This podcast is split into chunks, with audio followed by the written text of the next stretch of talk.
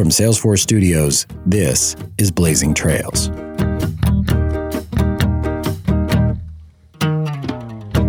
Welcome to the Blazing Trails podcast, presented by WordPress VIP. I'm Laura Woods, head of the Salesforce blog. And today we have another highlight from Dreamforce 2019 and one of my personal favorites, Arianna Huffington. You might know her as the founder of HuffPost, or from her book on the sleep revolution, or even from her focus on ending the stress and burnout epidemic with her company, Thrive Global. Before we get to Arianna, a word about WordPress VIP, who is making this show possible. WordPress VIP is the digital publishing solution that powers the world's top media companies as well as marketing platforms for some of the best known brands like Time and Facebook. Later on in this episode, you'll hear more of our conversation with their CEO, Nick Gernert. And now, here's Arianna Huffington speaking with Salesforce co CEO, Marc Benioff. Please welcome my good friend, Arianna Huffington.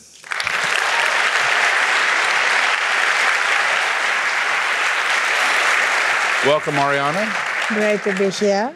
We're so happy to have Arianna and Arianna and I bump into each other on a regular basis all over the world. So it's nice to have her at Dreamforce so we can talk about all the things that she is doing in the world. And, um, you know, Arianna is amazing because not only is she a phenomenal entrepreneur, but she's also a phenomenal visionary, especially in many different areas, not just in journalism, and of course, the, everybody knows the Huffington Post. How many people have heard of the Huffington Post? everybody. And her new company, Thrive. How many people have heard of Thrive? Yeah, exciting. And, um, but in many other areas, including her pioneering work in sleep and meditation and physical health. And this is not your first Dreamforce that you've been at, right? No, Were you I've here been, once before, the, or at the least? first uh, Dreamforce was 2014 when actually um, I was sitting next to you before you introduced me, and I said to you, Marc, I would like to sit on the cloud stage and have a five minute meditation. What do you think? And you said, go for it. so uh, that was kind of my dream always to sit on a cloud meditating, and we did it. Yeah. We should all be sitting on a cloud meditating. We should be doing it at least a few minutes a day. I agree, absolutely. That's why the Plum Village is great. Yes, yeah. Well, that's, um, I'll just, you know, tell you that yesterday was obviously a long day for me, probably for everybody. And then around five o'clock last night, I ended up down in uh, the bottom of Moscone, I guess it's south. And um, the monastics, um, who now, this is their fifth year coming from uh, um, their monastery, um, had asked that they could have a little bit more of a s- structural approach because every year they're in a slightly different place. We try different places, and they're like, you know, we need like a village, you know, like we have back home. And I'm like, what do you mean a village? I said, well, a village. And I'm like, well, you're going to have to explain that to me. Well, drawings have started to arrive. We want it to look like this. We want these kind of pictures. And we've tried to bring their energy of where they live, which is near Bordeaux, France, down into Moscone South. And you can, on the Dreamforce app, how many of you have loaded the Dreamforce app on your phones?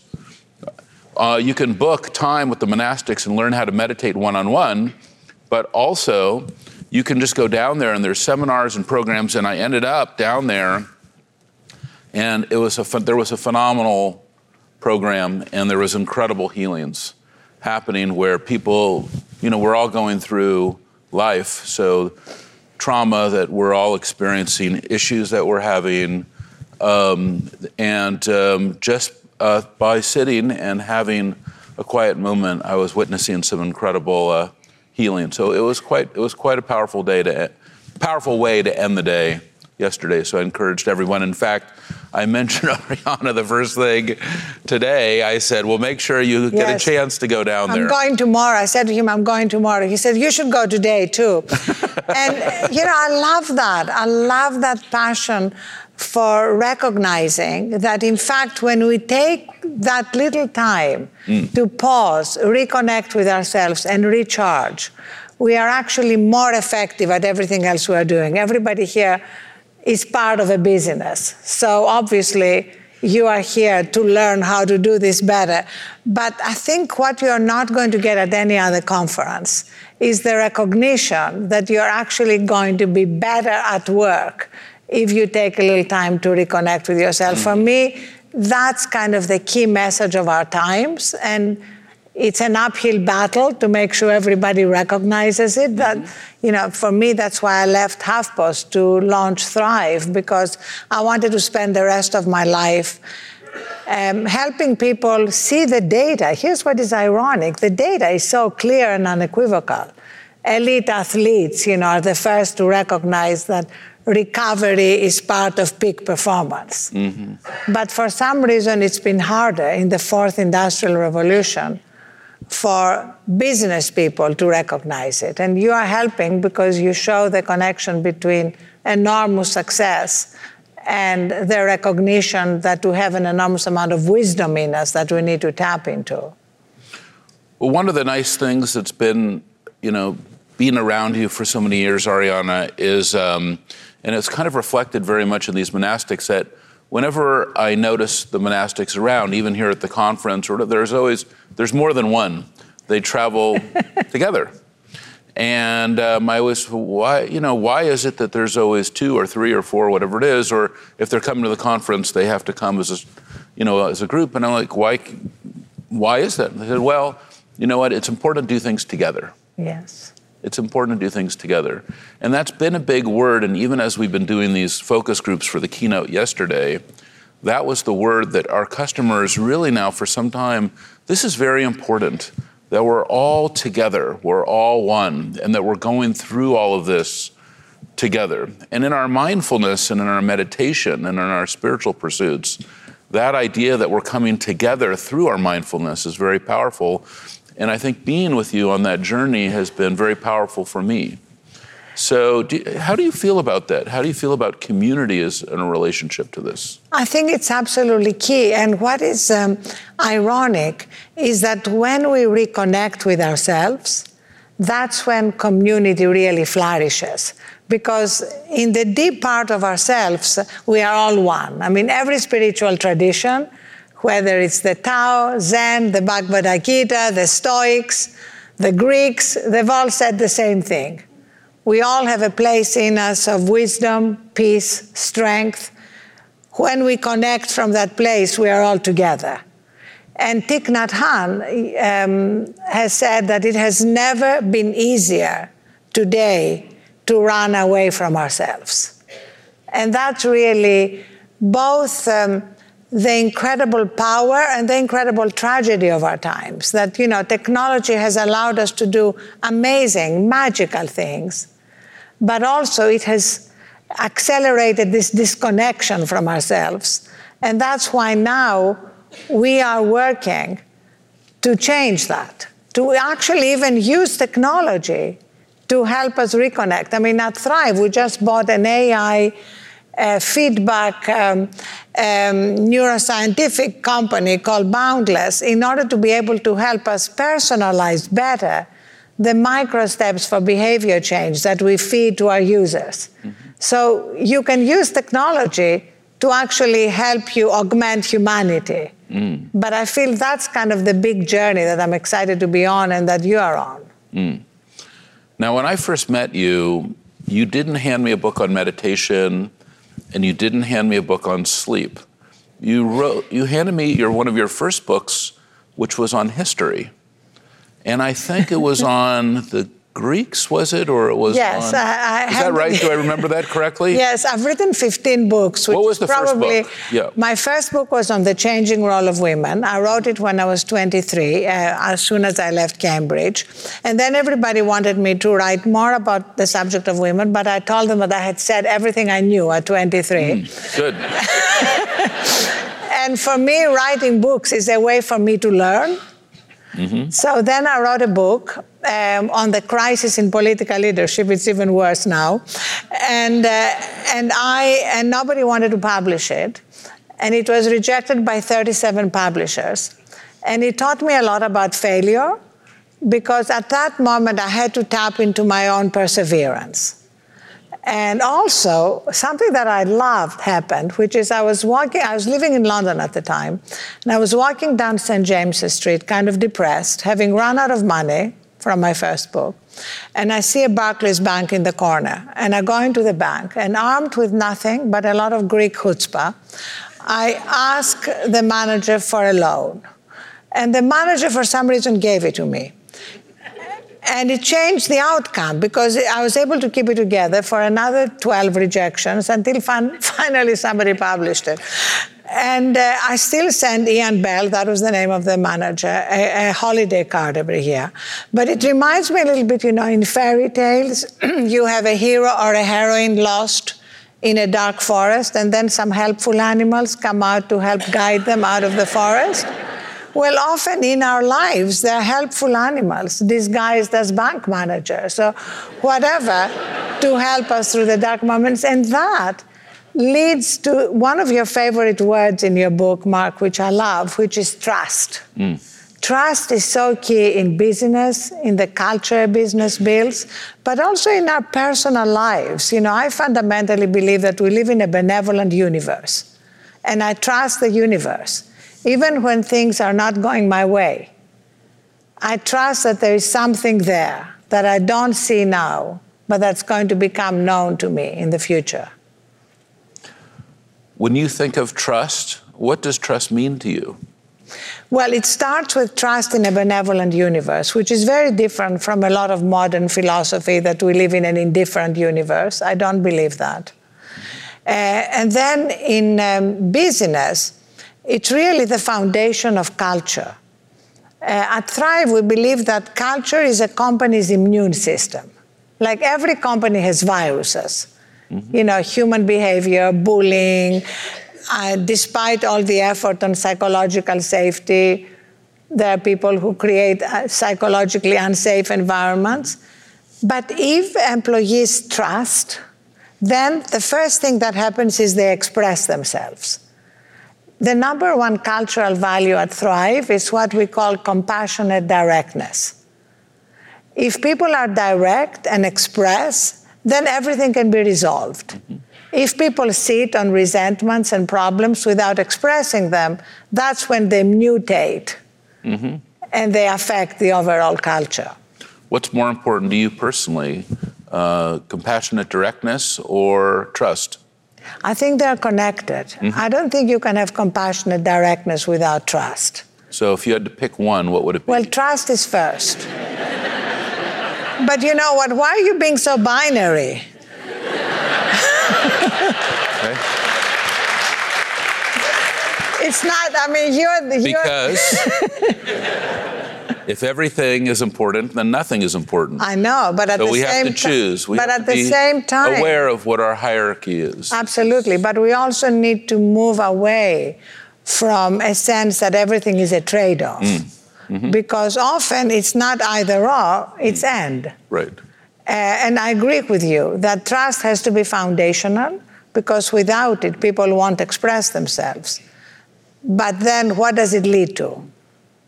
What else does trust mean to you? So for me, um, trust is really the the understanding that we have infinite possibilities ahead of us, mm. Mm-hmm. uh, both individually and uh, and as a company or a collective, a community, and it also means recognizing that who we are in the world no matter how magnificent, is less magnificent than who we are in our essence. Mm-hmm. And that is an incredible sense of trust. And I think one of the most moving things in your book was the way you describe in detail how you made the decision to ask Keith to be your co CEO. Mm. That is a very profound passage for any leader because very often, what stops people from taking decisions that are best for themselves, for the business, for their biggest impact in the world is the lack of trust in what is their identity. If your entire identity was, I'm the CEO of Salesforce, you would not have ceded control to someone who now reports to the board and not to you. Mm-hmm. And that for me is key because I know far too many people who hate their jobs, but they would never change. They would never take the risk of changing because then they would lose the title of SVP of this or that or uh, CEO of this or that. And yet, if you look at our um, eulogies, I'm kind of a little bit obsessed with death because I think death teaches us so much about how to live life. Mm. And if you look at the eulogies, any any eulogy. I feel a book coming on here. A book. Actually, I wrote that book. It's called Thrive. Uh, so if you um, if you've been to a memorial recently, and we all lost Bernard Tyson, um, whom we loved and whom I first I last saw at your time health conference. Yes. So um, what a eulogy always makes clear that our LinkedIn values are not our eulogy values. Like, have you ever been to a memorial? You're not mean LinkedIn values like our. I don't mean the like company. LinkedIn. No, we love you LinkedIn mean, values. Okay. I mean okay. our resume values. Okay. Are not our um, eulogy values. Like, have you ever been to a memorial and heard somebody say, you know, George was amazing. He increased market share by one third. I have heard that actually. You have? I'm amazed. I have heard that. You have? Mm-hmm. That must have been some awful eulogy. uh, on the whole, people focus on how they made people feel, what they did for their community, you know, all sorts of other values. So I love the idea of living our lives, remembering to also live our eulogy values. Mm-hmm. And that's why I love that in Rome, you know, they used to carve MM, memento mori, on trees and statues remember death, not out of morbidity, but because it puts everything in perspective in life. Mm-hmm. And as the Onion headline put it recently, death rate holds steady at 100%. Let me ask you about some of those early books. So you were working on these books, but you did bridge into these historical books because that seemed to become interesting to you. And that surprised me. I didn't understand that you had this depth of knowledge of history. So, where, where did that come from, and where did that interest come from in you? Well, I studied economics and history at Cambridge. And I always uh, felt that we learn a lot from history.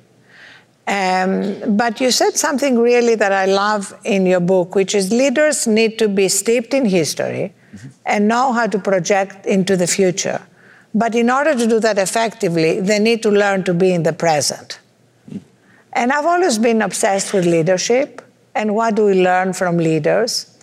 And if you think of it, it has a lot to do with leaders all, are always a little bit ahead of the zeitgeist.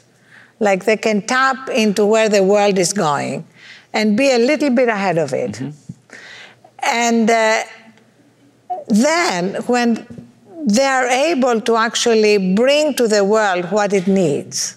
I mean, you did that with Salesforce, but you're also now doing it with helping people make bolder decisions. And my mother, you know, I was very lucky to have an amazing mother who taught me uh, to take risks because she made me unafraid of failure. Mm-hmm. The truth is that if you're afraid of failure, you're not going mm-hmm. to take risks. My mother is right there. Stand up, mother.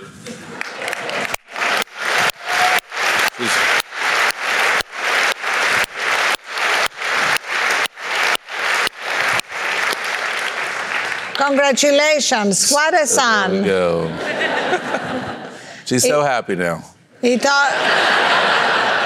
It all goes back to the mothers. It all goes back to the mothers. Yes. Exactly. In fact, um, I uh, did a story about my mother in a podcast. my mother would like to just come up now here. Would you like to come up? I can exit back to the. Uh, can you come up and Marc can go back and talk to the monastics, and you and I can continue the conversation. That sounds good, actually. that sounds good. Um, so I, I, talked about my mother in Meditative Story, which is a podcast that we yes. did thanks to Salesforce that's sponsoring it, and I'm delighted to say we're just um, agreed to do a second season oh, together. Wow, great, wonderful. And uh, I wrote I, my meditative story is about my mother. So the, the point of the podcast is for people who are daunted by meditation. We want to reach everybody. And there are people who haven't meditated ever because they feel it's something difficult. So we hook them through storytelling. Mm-hmm. And then we give them mindfulness prompts throughout the, the, the, storytelling. So my story is about how uh, we were living in a one bedroom apartment in Athens, Greece. And coming home from school, I saw a picture of Cambridge University on the, on the magazine cover. And I told my mother, I want to go there. Everybody else I said that to said, don't be ridiculous. You don't speak English. We have no money and it's hard even for English girls to get into Cambridge. My mother said, let's find out how to do it. But at the same time, she made me feel that even if I didn't get in, it didn't matter. Because her whole sense was that life is an adventure. And so if you fail at something, there is something else. And that was her, her biggest gift to me. And she used to say, failure is not the opposite of success, it's a stepping stone to success. Mm. But today, we just released an amazing episode that I'd really love you to hear. I want everybody in the world to hear it because I think it will change how people live their lives. By uh, Keith Yamashita, who was the speechwriter to Steve Jobs, Oprah, Howard Schultz, etc.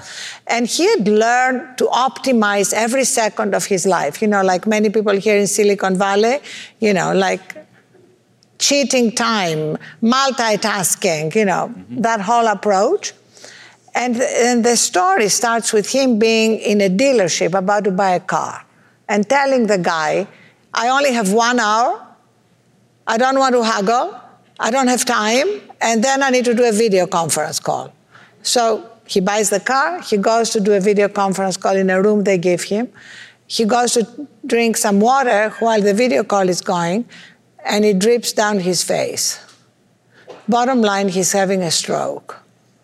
So it's really that moment when his whole life has been about optimization, and then life intervenes. Mm. And it changes how he lives the rest of his life. And it's incredibly powerful and moving because it helps all of us come to terms with what matters now, not because we had a stroke or, in my case, collapsed from burnout or whatever the, the incident is. Mm. Well, let's talk about that. So, you were experiencing burnout, you had been working a lot, you had done so many things in your life, everything was in front of you, and yet everything was also behind you at the same time. But then there you were in the present moment and you were burned out. What did you do? Well, I actually collapsed, hit my head on my desk, broke my cheekbone. That was 2007, two years into building HuffPost, the divorced mother of two teenage daughters. And that was probably the best thing that happened to me because being a, um, a kind of data driven person, I wanted to understand what happened to me. Mm. And in the process, I understood that what happened to me was happening to hundreds of millions of people around the world. And uh, my doctor actually who was a bit of a philosopher, called it civilization's disease, burnout. Mm.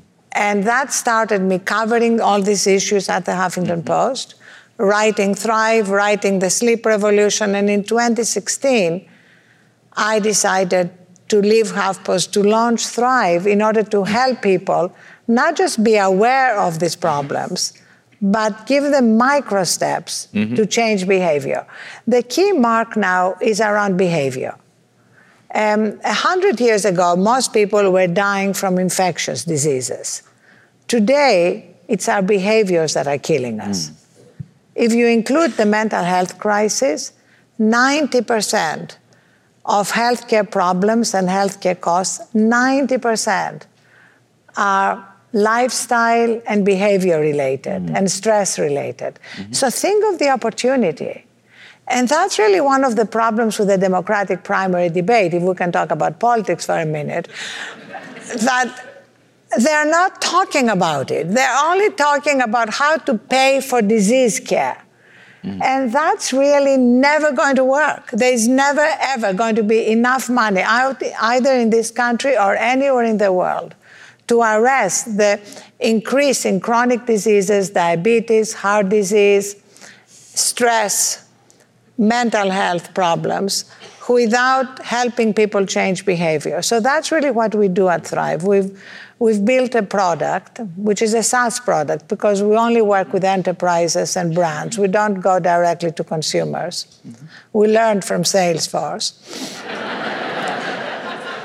and, and the product uh, gives you micro steps to change whatever area of your life you want to start with whether it's sleep, gratitude, meditation, mindfulness, movement, nutrition.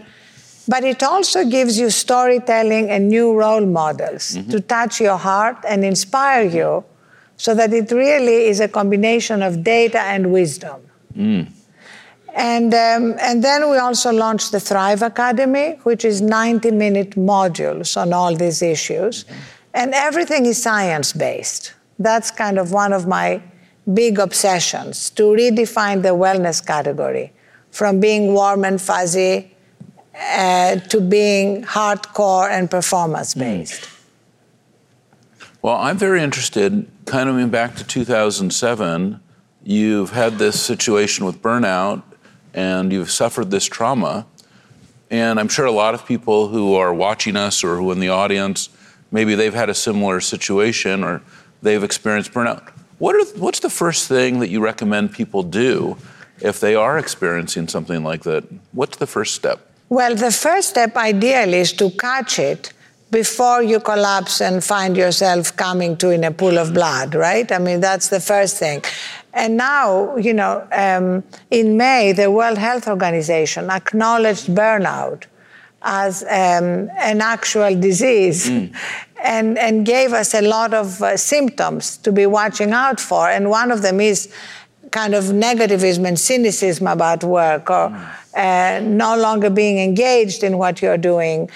Um, once you begin to identify the symptoms, what is so amazing is that we can take these micro steps to course correct. Mm-hmm. And I would say, the first thing, let me give you my favorite micro step. If you have any sense of burnout in your lives, and if you don't. Um, we have over 700 microsteps, but this is my favorite.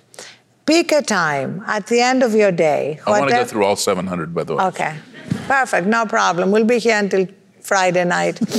so the first is so you pick a time at the end of your working day that you declare the end of your working day. Mm-hmm. Because the truth, Marc, is that there is no end to our working day, mm-hmm. as you have found out, mm-hmm. right? We could, anybody here could keep working through the night. If anybody here can, has a natural end to your working day, I recommend you change jobs because it means your job is not sufficiently interesting. Mm. Oh. Right? Sure. So let's, reframe on let's assume here that everybody has an interesting job, no end to your working day. So you have to declare it. You have to pick an arbitrary end. Mm-hmm. And because human beings learn through ritual, you mark the end of your working day by taking your phone and charging it outside your bedroom. How many people here sleep with their phones? What about you, Mr. Benioff? I don't sleep with my phone. Great. I'll check. Should I? I'll check with. I don't know. Is that a good thing or a bad I'll thing? check. I'll check. I'll check with Lynne afterwards. Um, so, it is absolutely critical that you don't sleep with your phone, because your phone, my phone, anybody's phone, is the repository of every problem, every project, and everything we're excited about. So we need to disconnect from that in order to be able to deeply recharge. Mm-hmm. And then in the morning, be ready to be fully present in our lives and in addressing any challenge. And you write beautifully about that in your book about how when you are stressed and burnout and not fully recharged, you're distracted. Mm-hmm. You are not as empathetic. You are not as good at, at um, solving problems. And you're not as joyful. And I want to talk about joy mm-hmm. because, you know, for many, many years in my life, I used to think that all that matters was to kill it and crush it and be incredibly effective and productive. And now I don't think that's enough. Mm. Mm. I think that's table stakes. Yeah. Oh, I completely agree. And that's, you know, something I think that actually a guide. We were just mentioning the monastics downstairs. There's actually a monastic down there named Kai Li, who I recommended that you go to visit. And, you know, he is, his thought is to nurture your joy, to nurture it. And um, that's something that I've been thinking about for quite a few years, even before I met him, which is that, of course, we want to enjoy every moment. So if there is a moment that we're experiencing that we don't have enjoyment, then right then pay attention to why that is, because that is a guide. Because if you want to understand how to have more enjoyment in your life, make a list. On the left, the 10 things that you enjoy. On the right, the 10 things you do not enjoy. Do more on the left, do less on the right. You will have more enjoyment.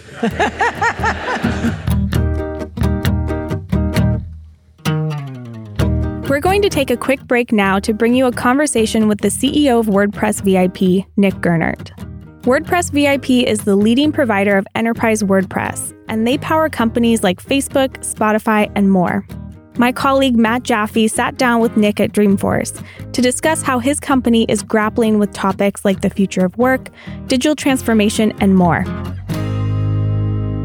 So you mentioned Capgemini. I think that's a really interesting case study. Tell me what you guys did with them. Yeah, it's so we kind of we uh, we were just talking about News Corp. A lot of what a lot of what we saw in, in WordPress's early success for, for WordPress VIP was uh, success through media or organizations that really had an emphasis on like publishing workflows and getting content to an audience. And what we're seeing just broadly in the in the industry is that the importance of content and content marketing is just it's never been more important than it is now uh, in terms of driving audience, keeping, you know, getting getting folks to your products and aware of your products a lot of that's happening in content. It's all about uh, eyeballs. it is. And it and and it's driving traffic through like what people are interested in. And so capgemini was a was an interesting one for us because what they needed to do was really sort of have a, a reckoning internally around like what what is this the current state of marketing? Uh, and marketing is is really like look the organization as a whole like we're all contributing to marketing in some way. Like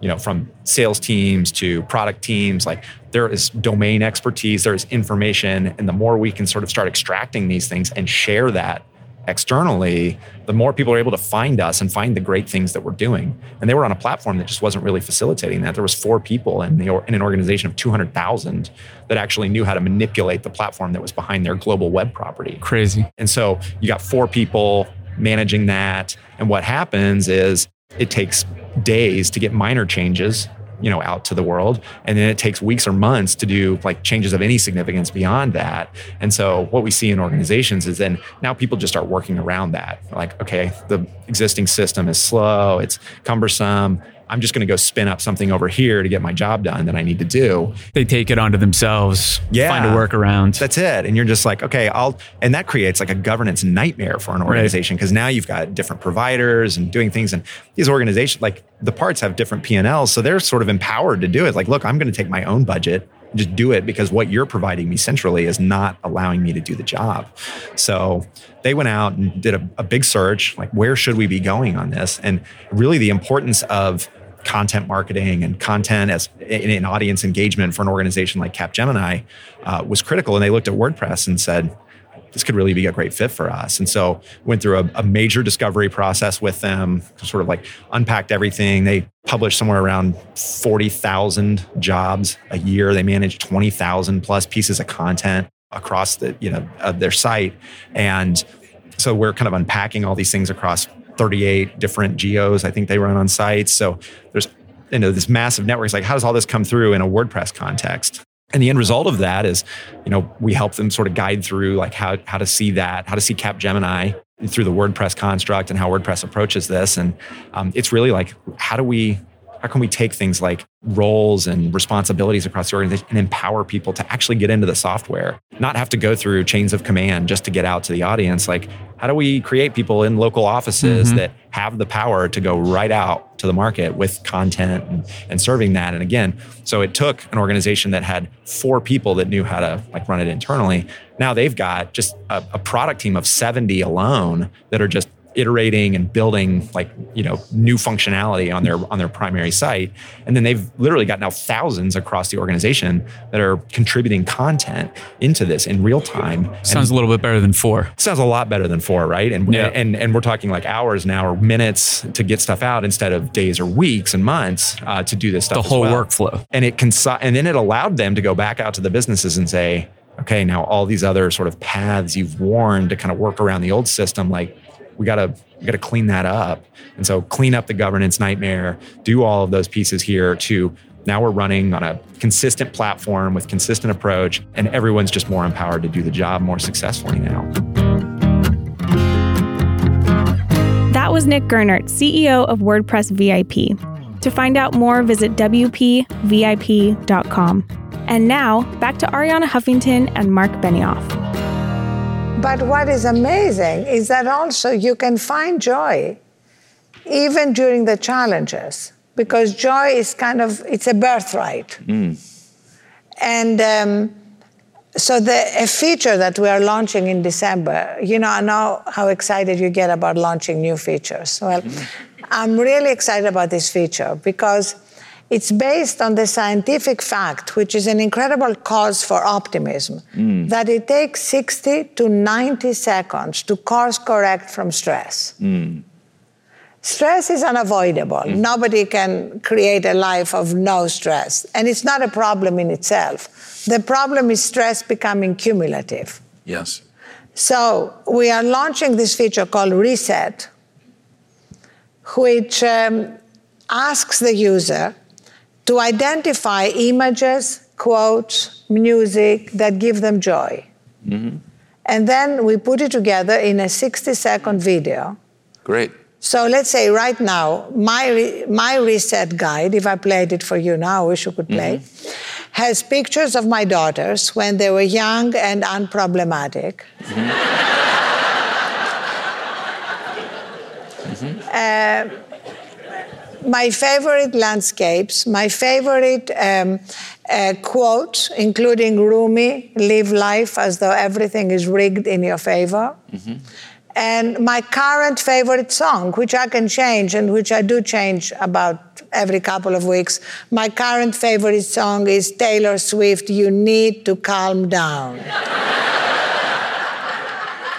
so if I'm feeling stressed, I just play it. It's 60 seconds. And what I love about it is that it has amazing applications. Like we are working with Rappi. Rappi is a courier service in Latin America. Mm-hmm. Their couriers are over, over 400,000 couriers are mm. incredibly stressed. We are putting reset on the courier app. Mm. So let's say you are stuck in Sao Paulo traffic and you get stressed, you play your guide. Mm. And uh, what I love also is that it builds community because I want to see your guide, or you want to see your core workers' guides and share and kind of remind each other that we have the power to course correct from stress just by pausing and taking literally one minute. Mm-hmm. And think of it, we are going to be using it with call center mm-hmm. operators. Mm-hmm. You know, Microsoft has big operations in Nicaragua and Vietnam, stressed out, burned out operators. And we've tested it. What it happens when, through machine learning, you know when the operator has gotten a particularly nasty call, which is going to affect mm-hmm. the customer experience they provide going forward. So we feed them a Thrive call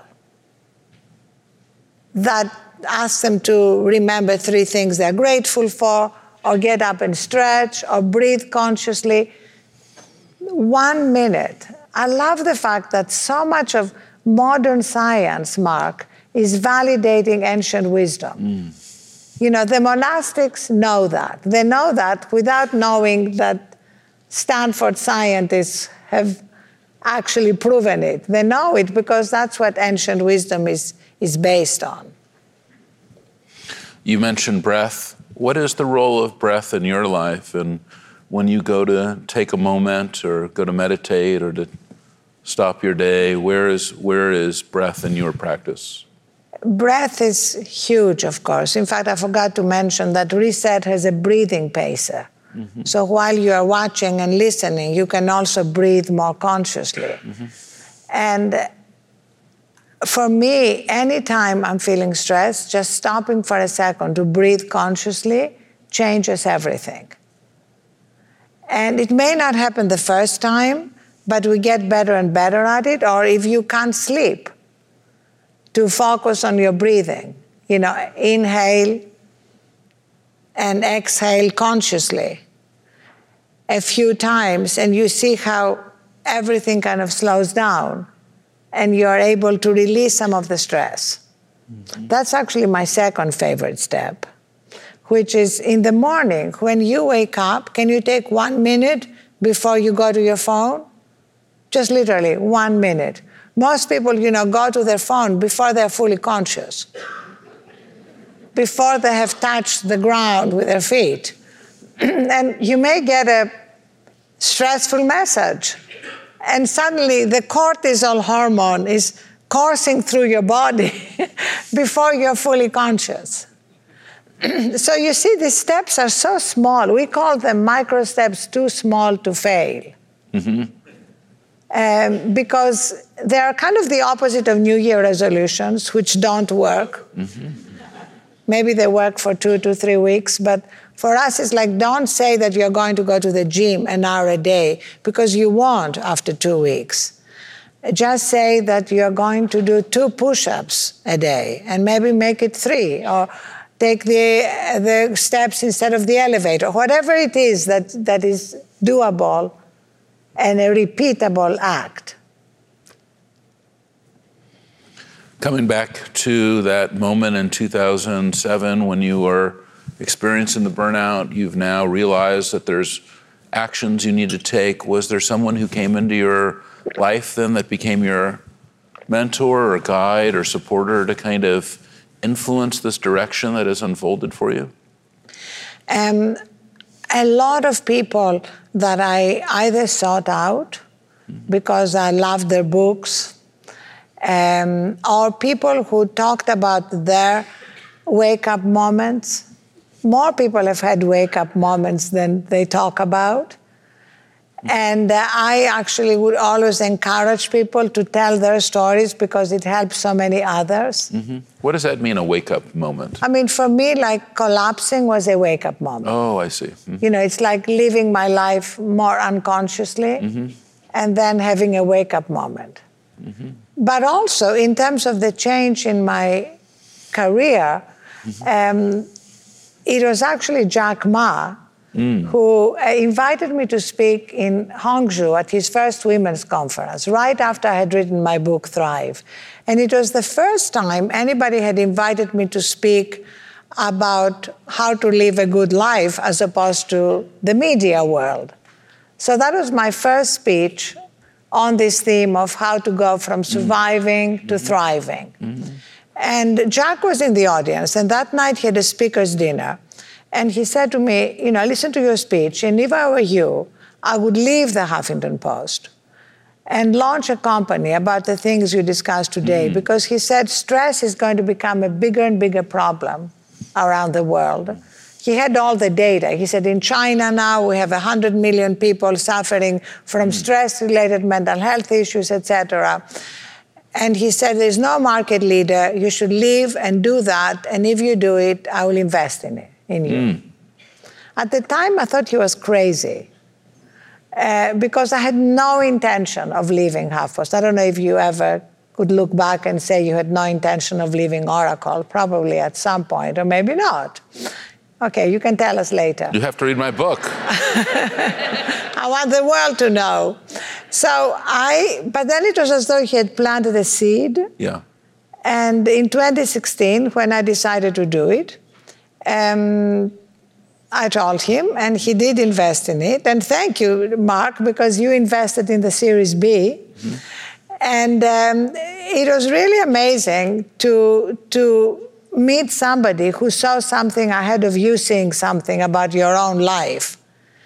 And that for me is the ultimate mentorship when somebody can sort of guide you mm-hmm. into the next chapter that you had not even recognized as a next mm-hmm. chapter. Mm-hmm.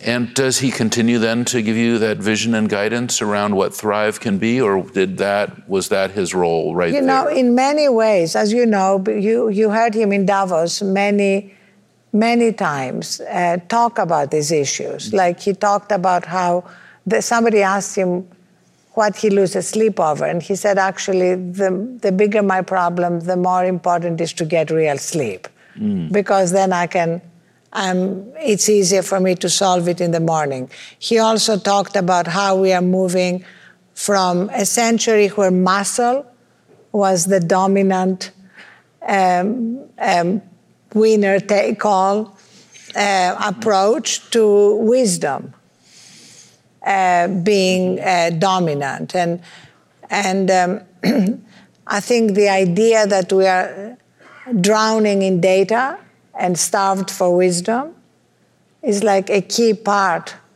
of what, in many ways, he has spoken about. So he is a very important part of everything that has unfolded. Definitely. Yeah. And so now here we are.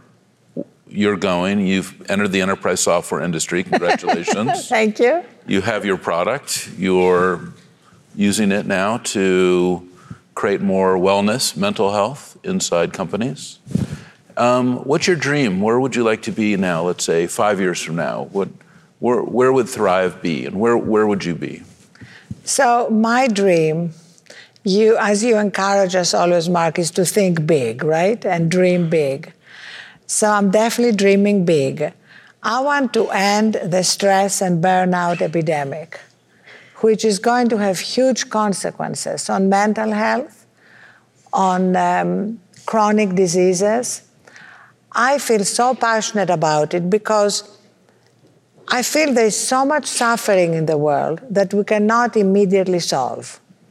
I mean, look at how much you are doing around homelessness. Um, but here is something that we can solve simply by changing the collective delusion that in order to succeed, we have to burn out. And once we change that delusion, everything we're doing starts with a shift in mindsets. Once you change that mindset and you begin to adopt certain micro steps, you can actually recognize that success and performance and well being are not on opposite sides. Success and performance should be based on a foundation of health and well being. And that's kind of my dream that we can give people not just the content and the awareness and the data and the science, but the steps to take this action so that they can experience it for themselves. Because uh, that's why you brought the monastics here, because you want to give people a taste of what is our birthright so that we don't live life in this breathless way of being perpetually over, overwhelmed in, mm-hmm. a state, in a state of time famine.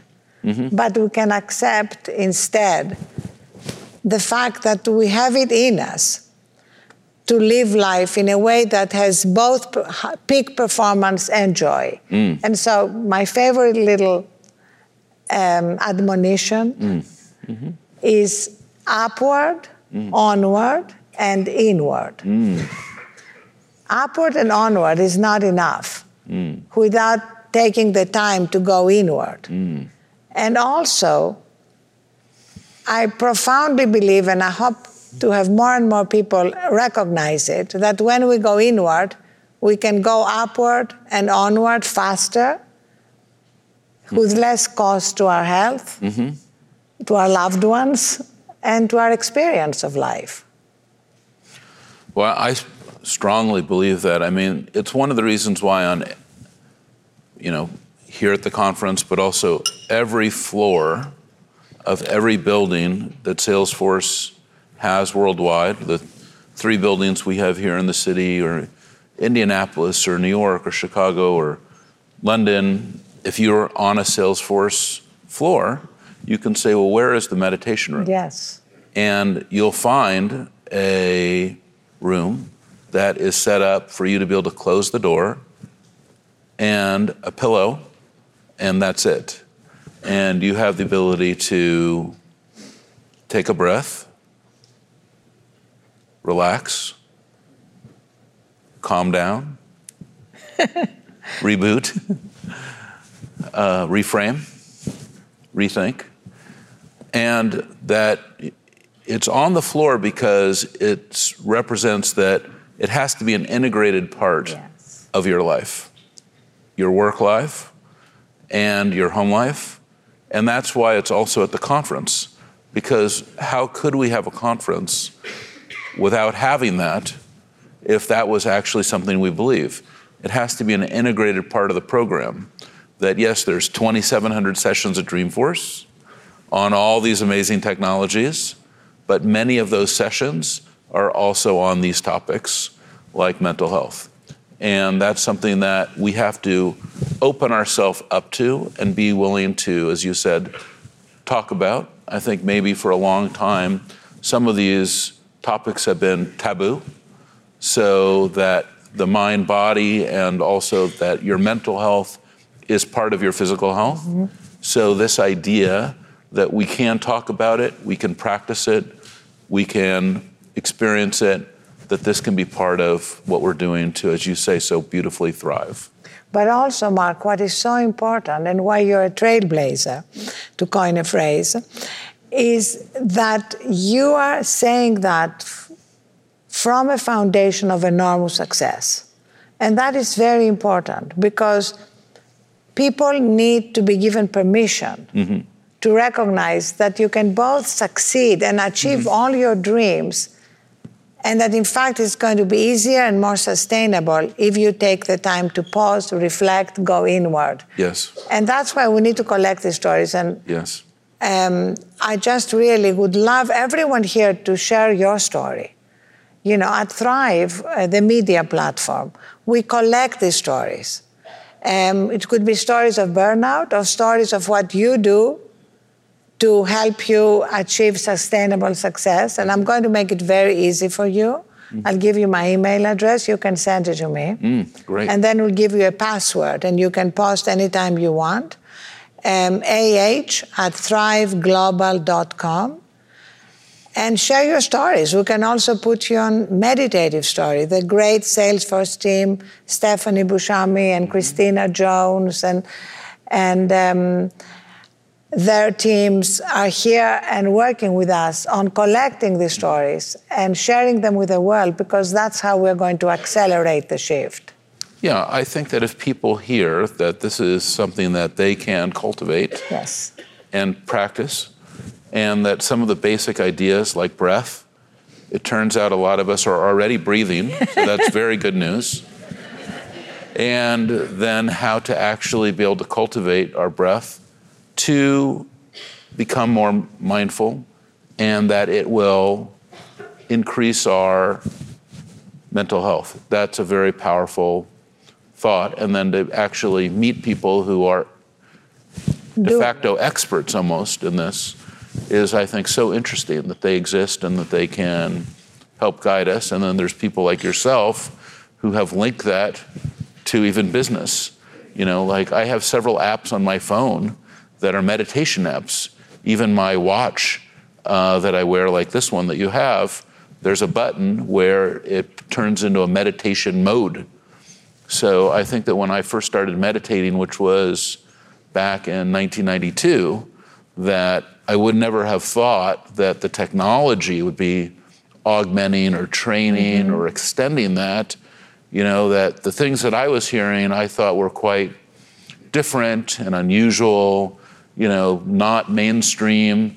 I don't think I could have imagined that there would be a day that, you know, we would be on a stage like this speaking to an audience um, here in the room and online about the importance of cultivating their mental health and to avoiding, like you said beautifully, burnout, but also to be able to listen to your voice inside, just like you did, as well as Jack Ma's voice, um, to direct your future and to find the steps to go forward. And you know, you, you had this great conversation with Tim Cook yesterday, and he has been very instrumental in that shift at Apple towards encouraging people's health. And you know, breathe is a feature of the watch. Mm-hmm. And um, encouraging people to sleep mm-hmm. um, is a feature of the watch. Again, that's yeah a very, very new development. And I, and I noticed you have a sleep ring that you're wearing. Yes, I'm so wearing do I too. I have that. Are you wearing that too? Same as well. So you're monitoring which you, your sleep. Which do you prefer, mine or uh, because they have different? Mine's pretty scratched up, yeah, so I think I like yours better actually. This is the Oura ring, uh, O U R A, because I have a bit of an accent, and it's great because, um, as you know, it um, in the morning it gives you not just the amount of sleep you got, but how much deep sleep, how much REM sleep, what got in the way of you getting deep sleep. So right. I love it.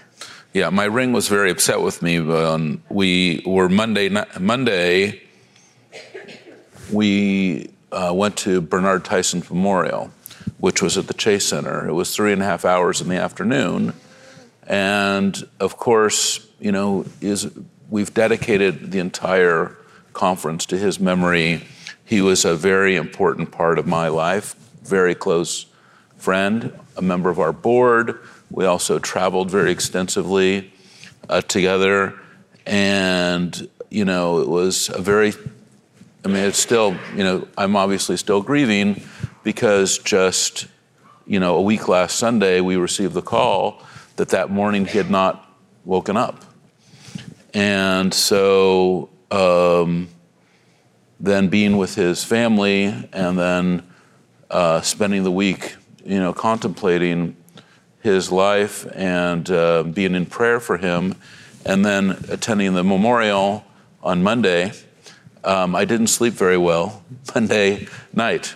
And when I woke up Tuesday morning, I only had the Dreamforce keynote to do. so I checked my ring. My ring was very unhappy with me. But I also have to have some compassion for myself yes. that, of course, you know, this is going to be difficult, um, but I have to bring it all into my heart to be able to move forward. And, and I think you, that's. And you did it. And that's when it's so important to realize we have a lot of reserves. So no matter what our best intentions are, mm-hmm sometimes you have to draw to these reserves to give the keynote after not getting a good night's sleep. Well, I'll give you a, some a thought that a friend of ours, Jane Goodall, who's incredible, the incredible primatologist, she sent me an email really just about a month ago, and in her email she talked about how when she is called to do a major presentation or she is going to speak and she has not had the sleep or the rest that she deserves, she takes a moment to meditate. She makes sure that she has mm-hmm. her mindfulness every morning. And then she just opens herself up yeah. and then lets that come through her.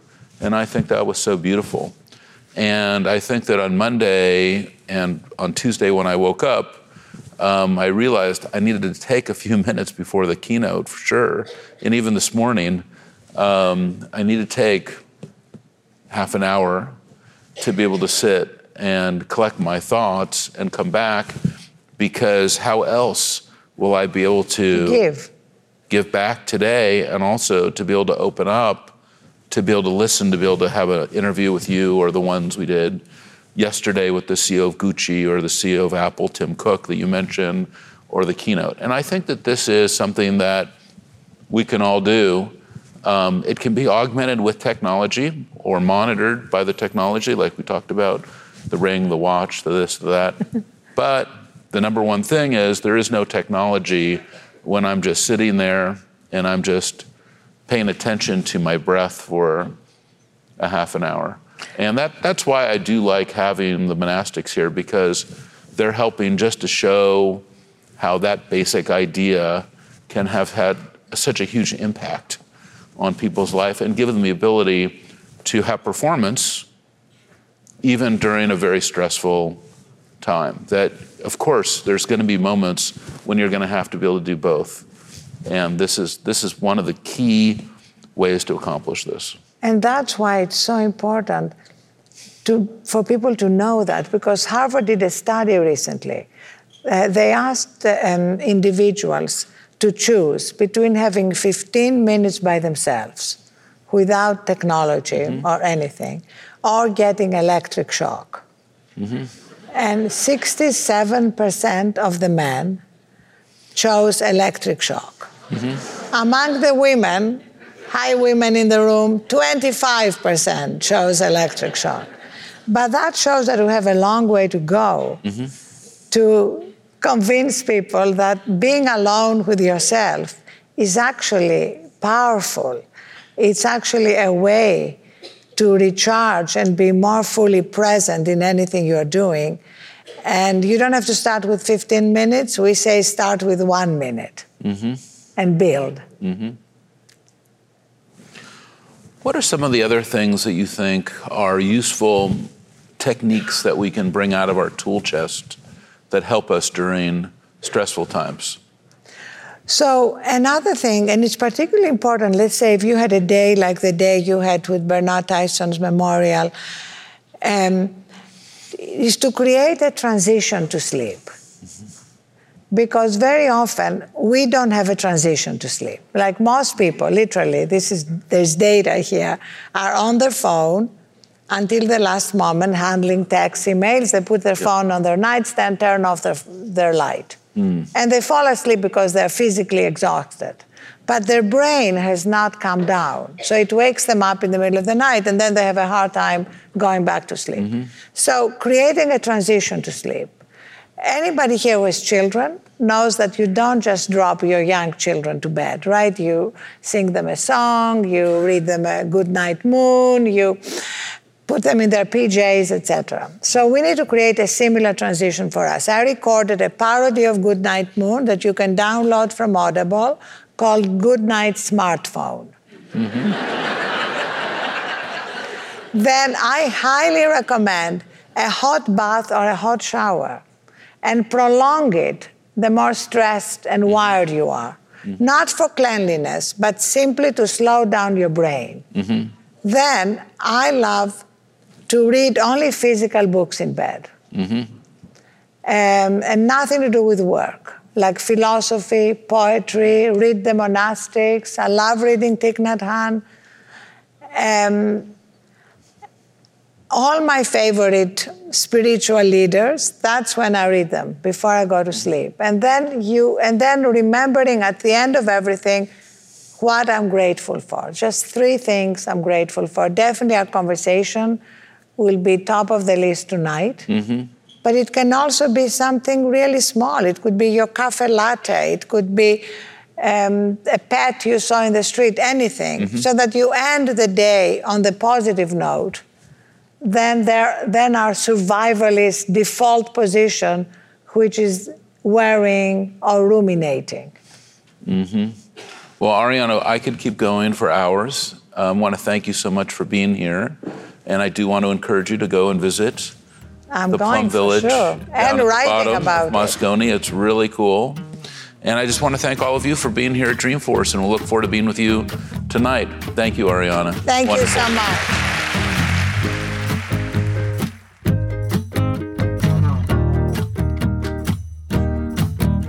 Huffington, such a visionary who can teach us all about the importance of mindfulness and well being, about taking a minute to pause and check in with our bodies instead of getting swept up in the stress of life and work. I loved what you said about technology, how it's done so much to connect us, but also to disconnect us, and how high performance and really success actually depends on taking the time to connect with ourselves, our families, our coworkers, basically everyone around us. It's such a great message. Finally, it came up in our conversation with Marc, but if you haven't listened to the Meditative Story podcast yet, I think you should. It's produced by Thrive Global, sponsored by Salesforce, and I am a new subscriber myself and already really enjoying its great mix of storytelling and mindfulness prompts. That will do it for another Blazing Trails. Thank you for listening, and thank you to WordPress VIP for presenting this show with us. We'll be back next week with another great conversation from Dreamforce 2019 featuring chefs Samin Nosrat and Dominique Crenn. Whether you're a foodie or not, you will want to tune in and see what they have to say about our food systems and climate change. Blazing Trails is a production of Salesforce, a customer relationship management solution committed to helping you deliver the personalized experiences customers want. So they'll keep coming back again and again. Salesforce, bringing companies and customers together. Visit salesforce.com/learn more.